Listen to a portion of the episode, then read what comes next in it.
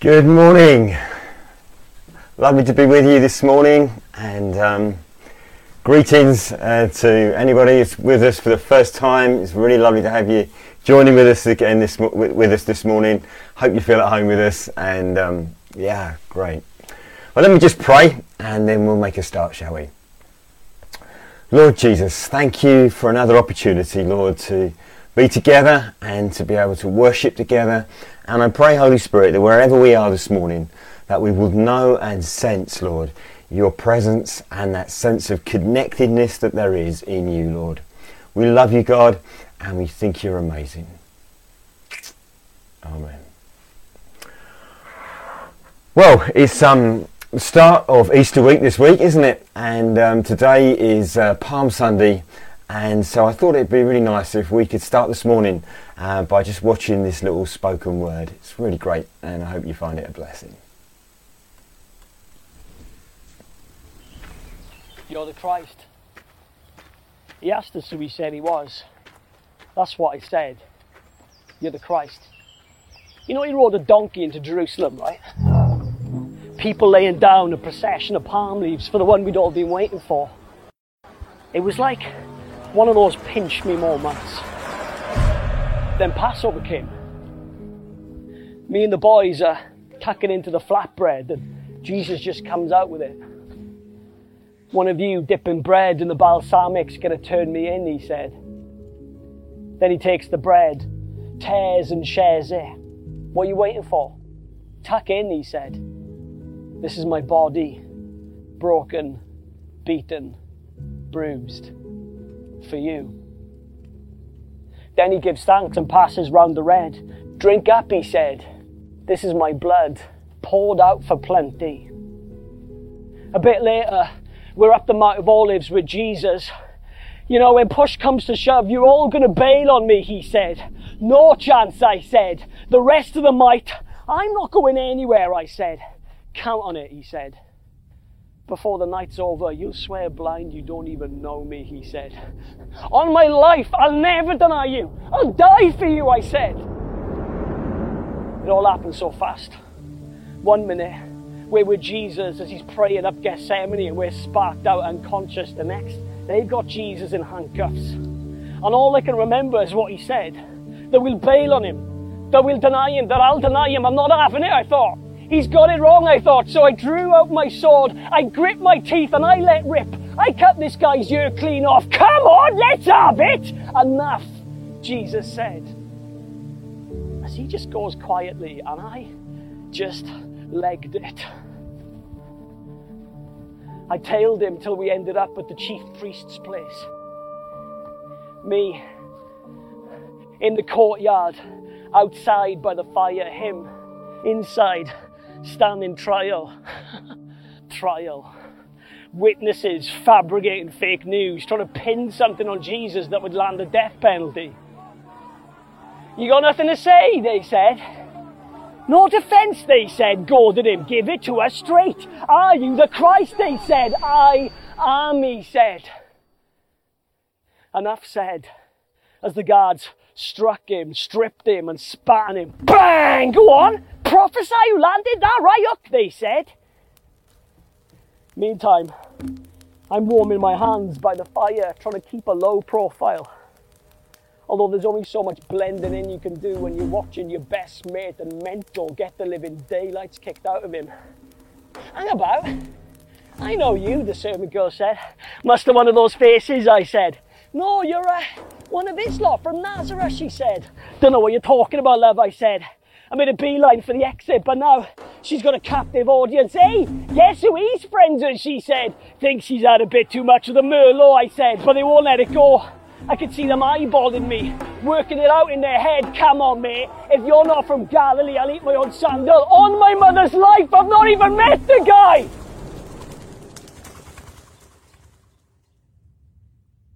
The cockerel crows a second time. And that's when I see him tossed around like a tear and share flatbread, broken, beaten, bruised, just like he said. And with a bottles worth of red blood smeared across his face, he looks at me. He looks right at me, right into the depths of me, and all I can remember is what I said. I'll never deny you. I'll die for you. Three times you'll deny me, Pete, he said. And I just broke down and wept.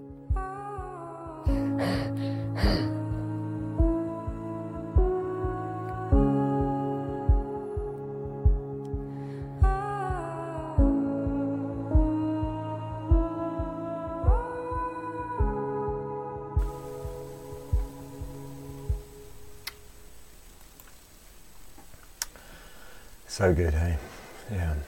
Well, this week is Easter week, and today is uh, Palm Sunday. So I'm going to just read some Bible verses to you. Um, yeah.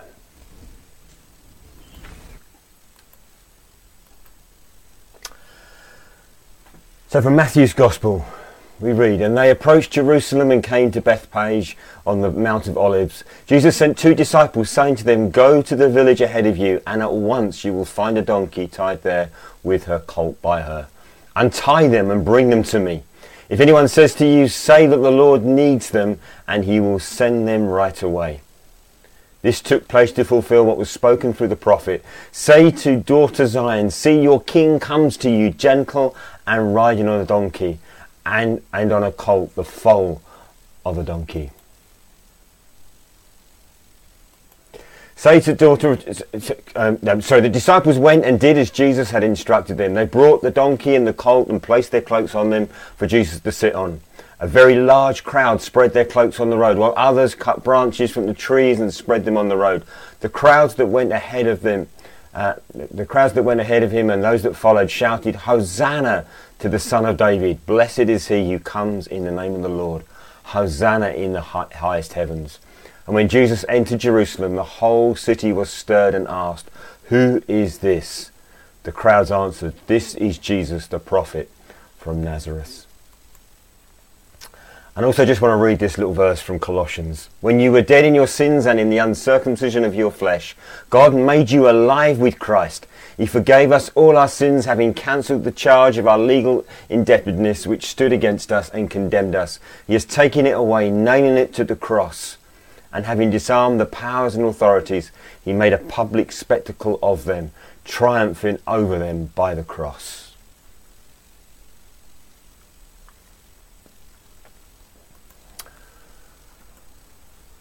Great, okay, well, we'll come back and think about some of those verses um, in just a little while um, and, uh, and share a few thoughts with that. But before we do, just got a few notices and then we're going to have some worship and we're going to have a really great video in a moment as well. So, um, just a couple of notices. Um, just to uh, let you know that Good Friday this year, you know, we always um, celebrate Good Friday as churches together in the town, don't we? And last year we had to do uh, some, some things online, but um, this year we're going to have a full on sort of uh, online service. it's going to be streamed. Um, uh, some of it from St Mary's, some of it um, uh, videos. Um, our worship group's going to be uh, um, is also going to be involved in terms of playing some of our video, some of their videos that they've made for the occasion. Um, and so you can log on and watch that from 10 o'clock next this coming Friday, um, uh, and it will be streamed on both YouTube and Facebook. Um, I'll give you the links there, but we'll also send those links out on the weekly email this week as well. Um, but I'm sure you can find it by rooting around on Facebook and uh, and YouTube as well if you if you're up for that sort of stuff as well. Um, and just as well, just to uh, let you know, next Sunday, Easter Sunday, um, we're going to be both streaming online and we're going to uh, well, we're going to be streaming our ser- uh, live service from East, uh, from the Chalkstone. Um, so basically, we'll have the best of both worlds next week. We'll have an in uh, for those of you who want it. There's uh, going to be an in-person service at the Chalkstone, and um, and uh, if those of you don't feel ready to come back yet to on uh, face-to-face services or, or can't make it for whatever reason, we'll, we'll still be able to watch um, via the Facebook links and, and stuff as well. So um, if you are somebody that would like to come to the in-service meeting at, uh, at Chalkstone at 10.30 next Sunday, um, then um, you will need to book in. Uh, and if you haven't done so already, please let me encourage you to do so. We've got we've got over 20 people booked in already, and our maximum is 30 in the hall. So um, the children will have in their own church uh, for those that are 11 years and under. Uh, in the uh, in the garden at the uh, at the back of Chalkstone. Again, you need to book in just to let us know that they're coming, and we will keep to all the rules. There'll be uh, social distancing. We'll expect you to wear a mask. Um, there will be live worship, but we won't be able to sing along with it. Um, but nevertheless, it will just be really great. It feels a little bit like a step in the right direction, doesn't it, next week, as a sort of one off to see how we get on with um, in person meeting. And to do that on Easter Sunday, um, I don't know about you, but that just feels like a really great moment. It just does actually, I don't know whether I'm reading too much into it, but it does seem sort of somehow prophetic, somehow significant that we are looking at coming out of this last year and we're really engaging with that thinking uh, at Easter, the time of the resurrection, in which we ultimately celebrate the resurrection of Christ into this new eternity. That, and, and um, yeah, so somehow know that just does feel significant, doesn't it?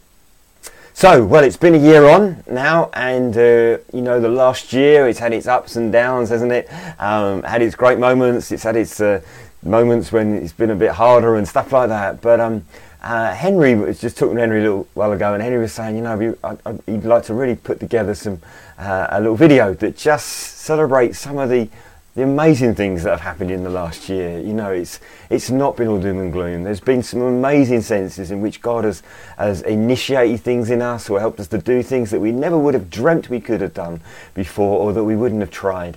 Uh, and so, you know, a year on, a year on, it's been a tough year, but it's also been a year of opportunity, hasn't it? And so, thank you, Henry. I warn you, this is a little bit of a tearjerker. Well, I found it a little bit of a tearjerker. Maybe it's just me being bit old and sentimental, but um, you know, yeah, this is great.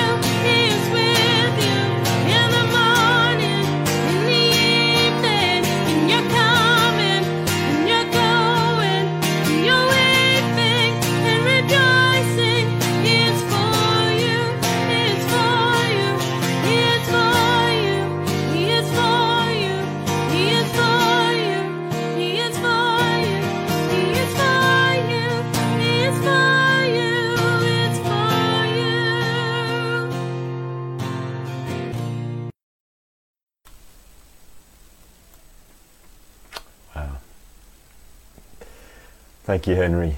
It's just, yeah, watched it a few times now, and every time I just get really emotional. awesome. Let's just worship God now, shall we? Just that's the only thing we can do in response to some of the things that God has done amongst us. Really, is just to say, God, we love you, God. We think you're amazing. So let's worship. And these songs, I think, just really flow on so well from that particular little video.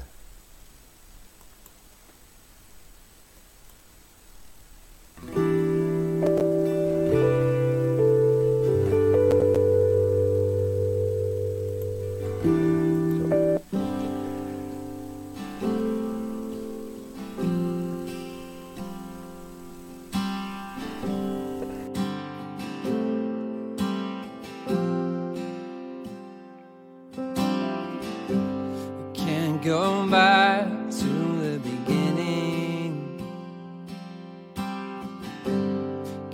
come? Will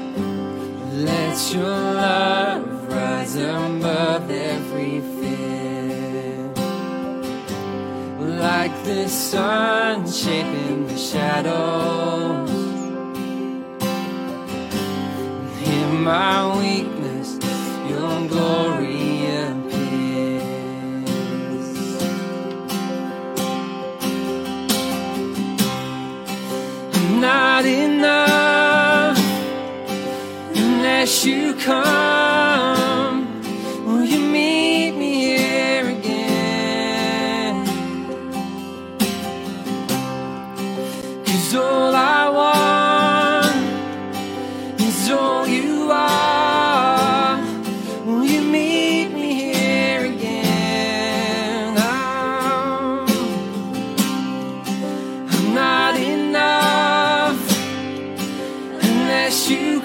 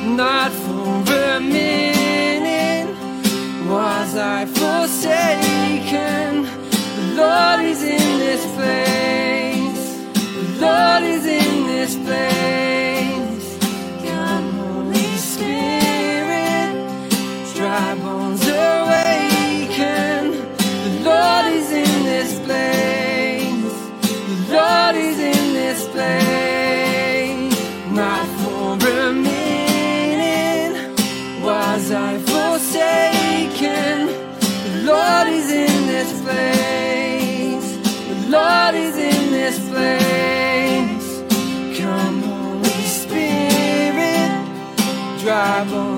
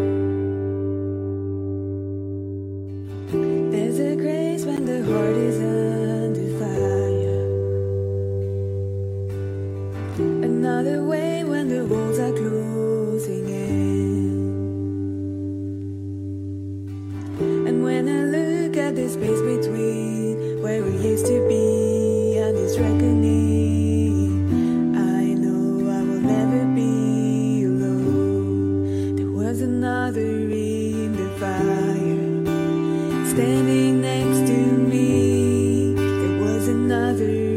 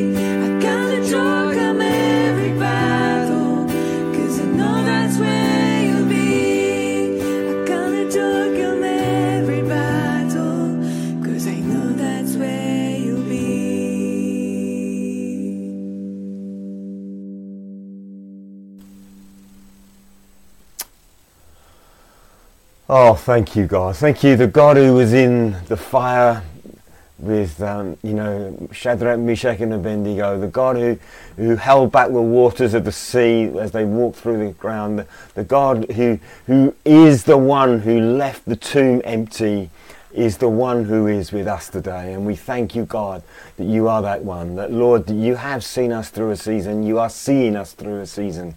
And we love you, God. We love you for it. Lord, I pray as we just share some thoughts together, as I share some thoughts from the scriptures now, I pray, Holy Spirit, that you will illuminate them to us and you would stir our hearts, Lord, to love you with a deeper passion and to be able to follow you with more uh, wisdom and, and, and, and um, initiative and drive, Lord. And I pray, God, this morning that you would speak to our hearts. That which is from me, let it fall to one side, God. That which is from you, let it stir us and change us and challenge us, I pray, in Jesus' name. Amen. Great. Brilliant. Well, it is Palm Sunday, isn't it? And um, you know, I meant to say at the beginning, actually, you know, um, the clocks uh, went forward, didn't they? so, if anybody is watching this in an hour's time, um, welcome to you as well. So, um, but um, you know, um, so I hope we're not all feeling a little bit too bit too tired this morning, lost an hour's sleep. Um, but yeah, it's great. So today is, is Palm Sunday, isn't it? And um, and of course, Palm Sunday uh, starts uh, a week that Christians generally um, uh, celebrate as um, as Holy Week, or was what I would prefer Easter week, the week that leads up to uh, the crucifixion and the resurrection of Jesus. Um, in fact, actually, I think it's more significant perhaps to celebrate Easter than it is the Christmas period, and um, because it really takes us to the real heart of the Christian message, doesn't it? The Christian gospel. And I think you know it is appropriate that we we give space and time to this particular week. You know, it's interesting that um, each of the gospels give a disproportionate amount to to this. You know, um, let me just have a look at my little notes here. Matthew and Luke, they give approximately a quarter of their um, Gospels over to um, this to the uh, last week of Jesus' life. Uh, Mark's account, um, in Mark's Gospel, he gives over a third of his Gospel to just that last week of Jesus' life. And John gives a whopping almost 50% of his Gospel to that last um, uh, week of Jesus' life. And sort of roughly speaking, of course, there is the, uh, within all of those the, the time after the resurrection as well uh, that is within them, uh, those particular um, and so, if the gospel writers, if the gospel writers thought that the last week of Jesus' life had demanded so much space in their gospels, then surely there is a lot that is significant for us in that last, in that, in that last week that we should be thinking about. Uh, and so this week, maybe, maybe this week you can use as an opportunity to be thinking about the heart of the gospel and what that means for you. And we're going to start today by thinking a little bit about about the significance of Palm Sunday, and then we're just going to go from there and a few thoughts. So, Palm Sunday, basically, Jesus arrives in Jerusalem on a donkey. You know, Jesus would have been to Jerusalem many times over the years as a as a devout Jewish man. He would have, um, you know, would have gone back to, and we see that the accounts of that throughout. You know, John's Gospel in particular helps us to appreciate more about how Jesus, the time that Jesus spent in Jerusalem. Um, uh, on one occasion, he even went to the feasts in Jerusalem incognito. He didn't want them to know that it was him, and he and he and he, um, you know, he, he, he hid himself during those times. Um, and on the, but on this occasion, Jesus chooses on the last week that he's going to come, the last time he's going to come into Jerusalem. He chooses on this occasion to embrace the idea that he is a king uh, and to uh, allow that to be seen and evidenced more so than he'd ever done before in the, in the, in the three years of his public ministry. On this occasion, he gets on a donkey and he rides into Jerusalem.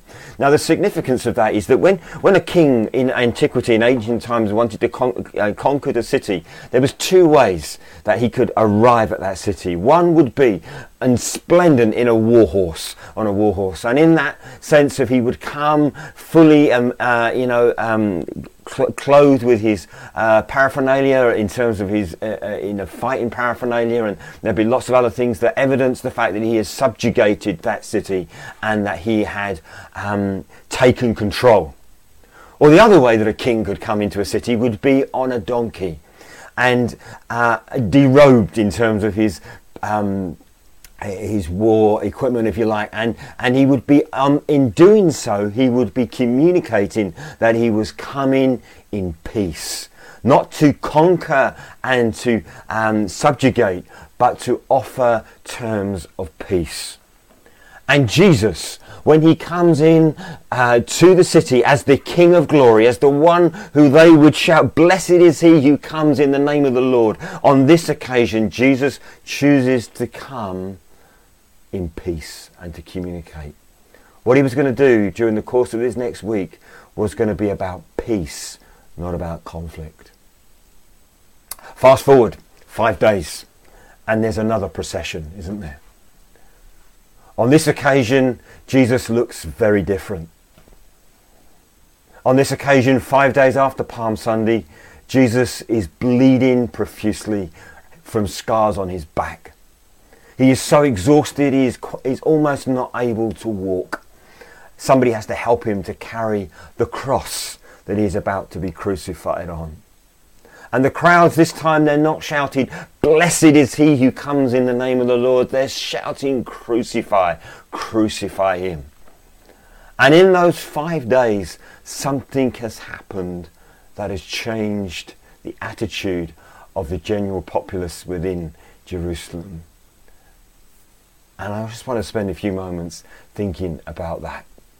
You know, we've been thinking thoughts from Colossians recently, and interesting the little passage that I read at the beginning there. It basically says that Jesus on the cross did one of two things.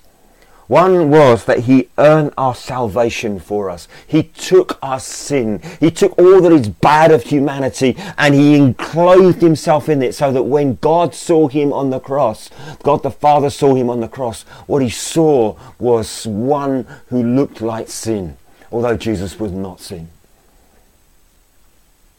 But also, the other thing that we're told here is that he disarmed the powers and authorities and he made a public spectacle of them, triumphing over them by the cross. That word triumph literally is, is, is procession, it's like a, a, a triumphant procession. And, and it's interesting that in that moment on the cross, we're told that Jesus disarmed the powers and authorities. Literally, he stripped them bare on the cross and he had his own procession. But, you know, so in one sense, that cross, that procession to the cross, it looked like Jesus was defeated. It looked like he was um, uh, beaten, but actually, we're told that in that moment, Jesus was leading a procession that was about overcoming and publicly stripping bare the powers and authorities that it was seeking to defeat him. There was a backwardness in that moment of human logic that says that in his humility, in his weakness, he was overcoming and disarming the powers and principalities and, and, and, the authorities that existed. And I think that actually some of the things that we see that turned the crowd are evidences of the types of authority, the types of power exist things that happen um, that were that were there and, and that Jesus challenged in that week. You see something changed from the crowd shouting Hosanna to the crowd shouting crucify. Something happened that changed the ground. And, and fundamentally, I think there was, um, well, I'm just going to share, I think it's five things, no, six things that I think Jesus did in, that, in those five days that caused the majority of people to change their minds and to cry, shout. In other words, Jesus disappointed them. Some things that Jesus did that, that disappointed the crowds in those five days. And up and and he, I think he did one or two did two things. He disappointed those that wanted him to become and be a political king who subjugated the, the enemies of Israel and became a king like David. And he also upset some of the powers that existed. First, one of the first things that we see on the day after Palm Sunday, on the Monday, is that Jesus went into the temple courts and he upturned the tables of the money changers. And, and, and in that moment, he basically said, My house will be called a house of prayer, but you have made it a den of iniquity. And one of the things that Jesus did to disappoint the general populace and upset those that were in positions of power was to dethrone mammon dethroned power, that to, to basically uh, uh, um, challenge the idea of faith being built on financial dealings. You see, in the place where there should have been people crying out for their, uh, about their dependency upon God, the place of prayer where they should have been saying, "We depend upon you, the God of Israel, the, the God of heaven." You know, in that place where they should have been declaring that, they were basically making money out of faith. And Jesus came and said, "This is not good enough." This is not good enough. And there's a challenge to us too, isn't there? Now, what would we have done if we'd been in those crowds? Where there's expressions of Christianity that basically makes faith more about fi- finance than it does about intimacy with God. That uses faith as an opportunity to make money. We have streams of faith that basically say that you give your way towards wealth.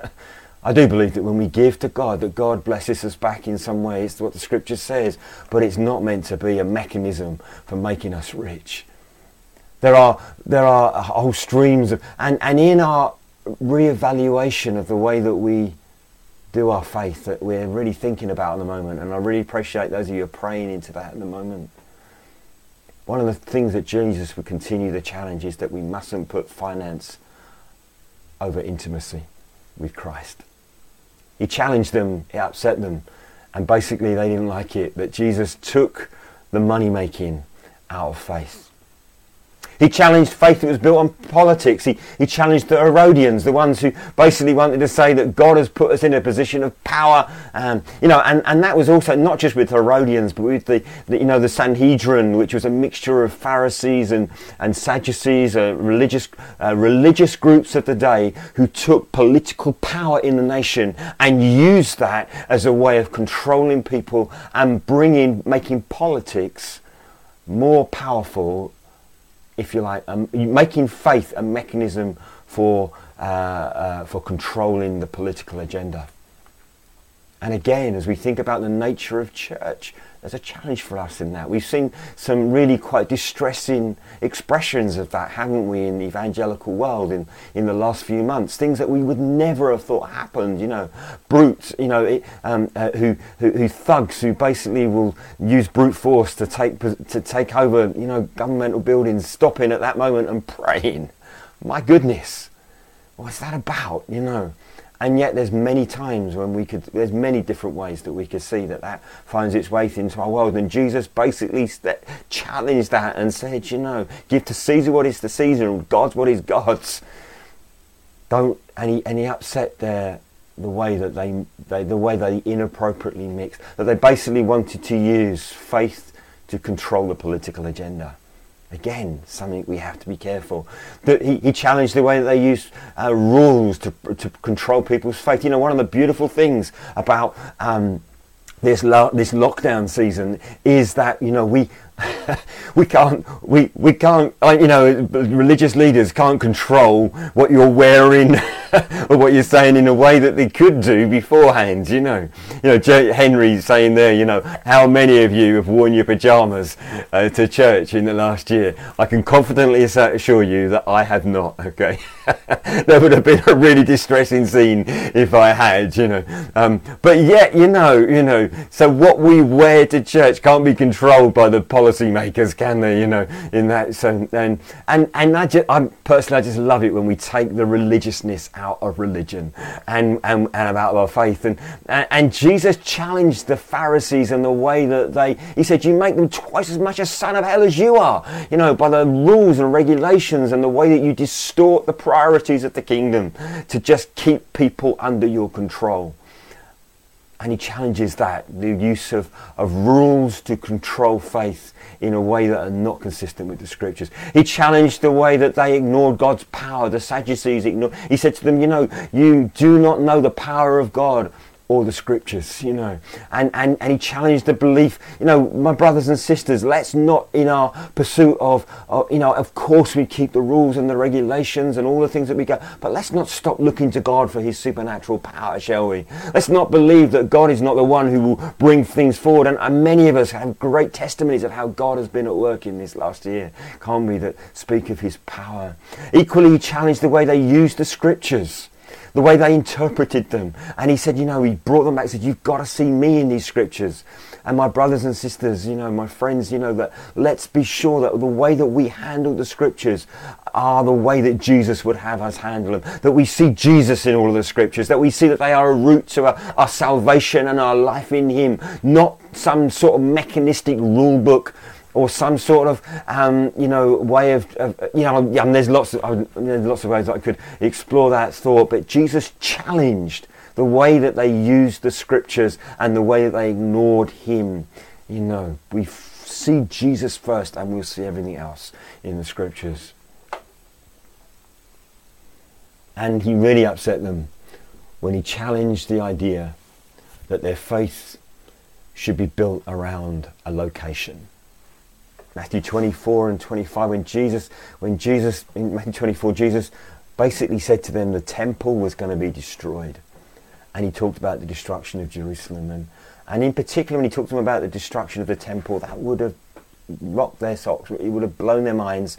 And basically what he was saying was you don't build your faith upon a physical location that your faith is now built is built upon a person. Faith is built upon Jesus and an engagement with Him. And again, in this last year, we've really learnt that again, haven't we? You know, those of us who, or those those in the Christian world who, who, who put the um, the place over the person, who say church is a place that we go to. The church is about being at a, a specific location. I would have really struggled in this shot last year. But we've learned, haven't we? We've reminded ourselves that fundamentally our faith is about how we follow Jesus, how we get to know him and how we follow him, and that faith is about a person, it's not about a building. It's not, you know, please, please, please, please. We're starting next Sunday in person services at, at, at Chalkstone, but you will not hear me saying that we're starting church again last next week. Church has never stopped. Church cannot stop if it is true church all we'll be doing is that we'll be doing some togetherness again in a way that we haven't been able to do for us for quite some time. And when we really get that, Jesus challenged them and that would have upset them and disappointed them. So let me come back to that thought that I offered at the beginning. If I'd been in the crowd in Jerusalem, what would I have made of Jesus' behaviour, Jesus' teaching? In that last week of that. You see, we, we can have views of how God should behave, of what God should be about, of what faith should be about, that we bring to the agenda. And in that way, we shout, Hosanna, welcome, welcome, Jesus. But when he kicks back and says, hey, your faith can't be about how rich I can make you. Your faith can't be about controlling everybody through rules and regulations. Your faith can't be about being clever with the scriptures and to a way, you know, you know, and ignoring the Messiah in the scriptures. Your faith can't be about a physical location. I wonder, what would I have said back? What do I say now? Are there any areas in which Jesus ch- uh, is challenging the way that I think God should be or the way that I think faith should be that would cause me to say, to turn from welcome to reject, from shouting blessed to shouting curse. Is there anything in me? You might say, Paul, that's a bit extreme. Well, maybe it's levels of that. Hey, there's grades of that in each of us where we think that God should behave a certain way and we get disappointed or frustrated when he doesn't and we begin to reject him. And this week is about really recognizing that. That Jesus comes to us always with the offer of peace. Jesus always comes to us saying, the bottom line for me is that I want peace with you.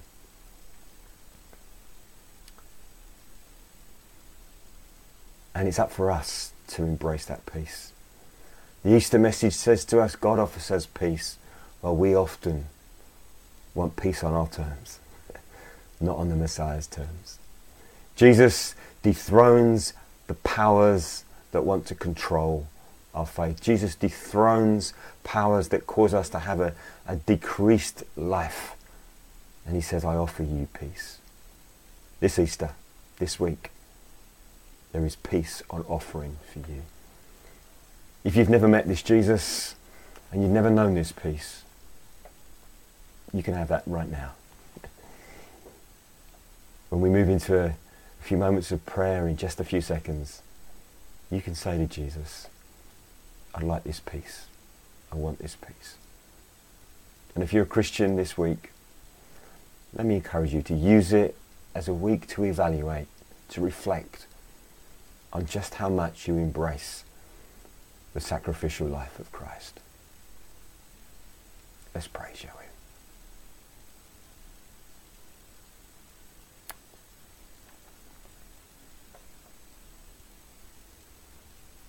If you are somebody who's never given your life to Jesus, just like you to repeat a prayer after me, if that's okay, and use it as a stepping stone to a new life of prayer, a new relationship with Jesus. So, Lord Jesus, as I look at this Easter message this year, I recognize that I have need of you. And I ask, Lord Jesus, this week you will forgive me for living my life without you. And you'll help me, Lord Jesus, to live the life you want for me. I accept you, Lord Jesus. I accept the work of the cross and the life that you now give to me. And Lord, I pray for each one of us that we will discover you deeper and deeper this Easter week. If you are somebody who pray for the first time that you want to, to follow Jesus, then please just get in touch or just reach out to another Christian and let them help you get on the right footing for this new journey of life. And I bet right even now you're beginning to feel a new sense of, of like a weight is lifted off your shoulders, like a new sense of relief in your life. It's awesome. Just going to play this little video, which somehow or another, it is a, sort of feels like a bit like a child's video, but it is really, I think it captures so much of what I've talked about here just now. So just give me a moment and I'll get it.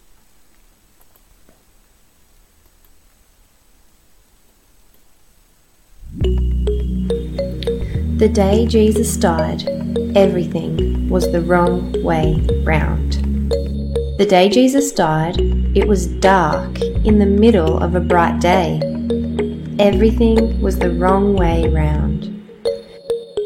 A friend is someone who sticks by when things are hard, as well as the times you're having fun. Well, the day Jesus died, his friends betrayed him, disowned him, ran away, and let him down. Everything was the wrong way round. A judge's job is to let innocent people go free.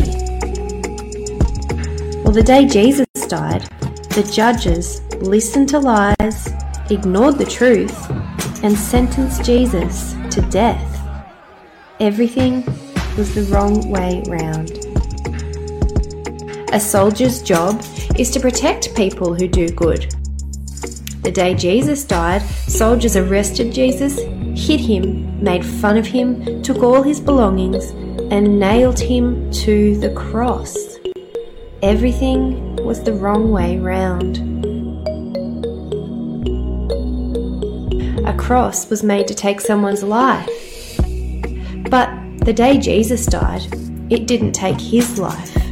Jesus said, Father, into your hands I commit my spirit. Then he gave up his spirit. The judges, soldiers, and cross didn't take Jesus' life. He gave himself. Everything was the wrong way round. That's what makes the day Jesus died good. God made everything the wrong way round on one day to put everything the right way round in eternity. Jesus took our place, dying the death our lack of love deserved, so that everyone who trusts Him can take His place, living forever His perfect love earned. Jesus gave His life to fix the broken world. Jesus gave his life to save imperfect people. Jesus committed his spirit into the Father's hands so that we can be safe with God forever. The day Jesus died, everything was the wrong way round. To put everything the right way for eternity.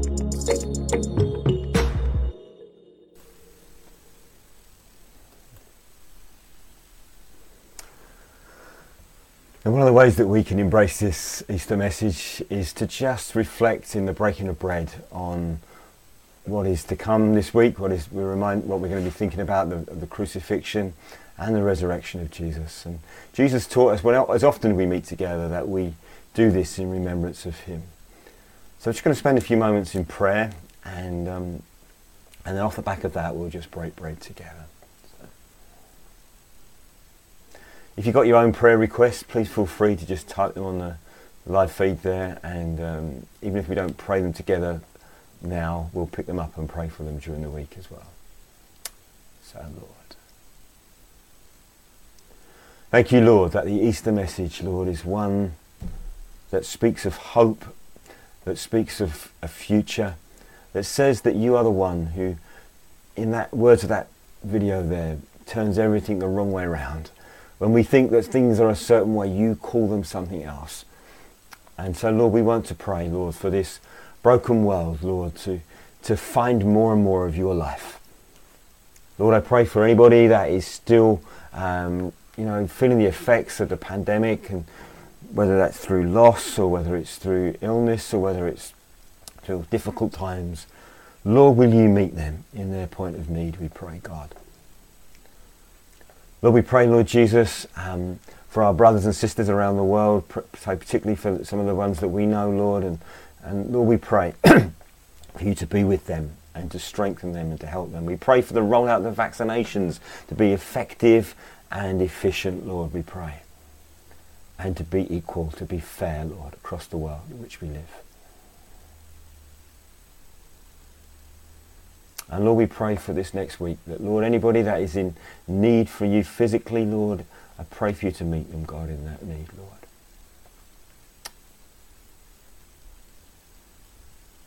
Lord, we love you. Think you're amazing. Continue to pray for those in positions of authority, Lord, for, that make decisions on our behalf. We pray that you will bless them in all that they do. In Jesus' name. And now, Lord Jesus, we thank you for your body, which was broken for us. And this Easter week, Lord, we choose to celebrate and reflect on who you are and what you've done for us, Lord. We thank you, Jesus. Let's break bread together, shall we?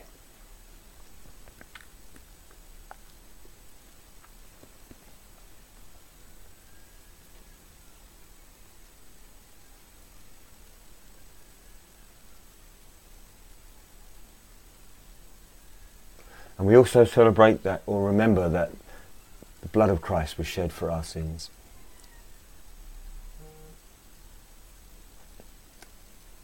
And in that blood, we recognize a covenant that is made between us and God that will last for all eternity. We thank you, Jesus. You are the one who makes it possible. Love you, God.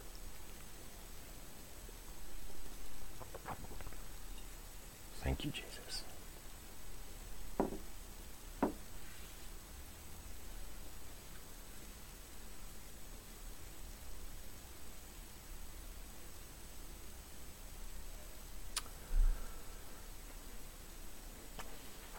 Well, we've run a little bit over time this morning, and um, so probably won't play the last worship song that I was going to play.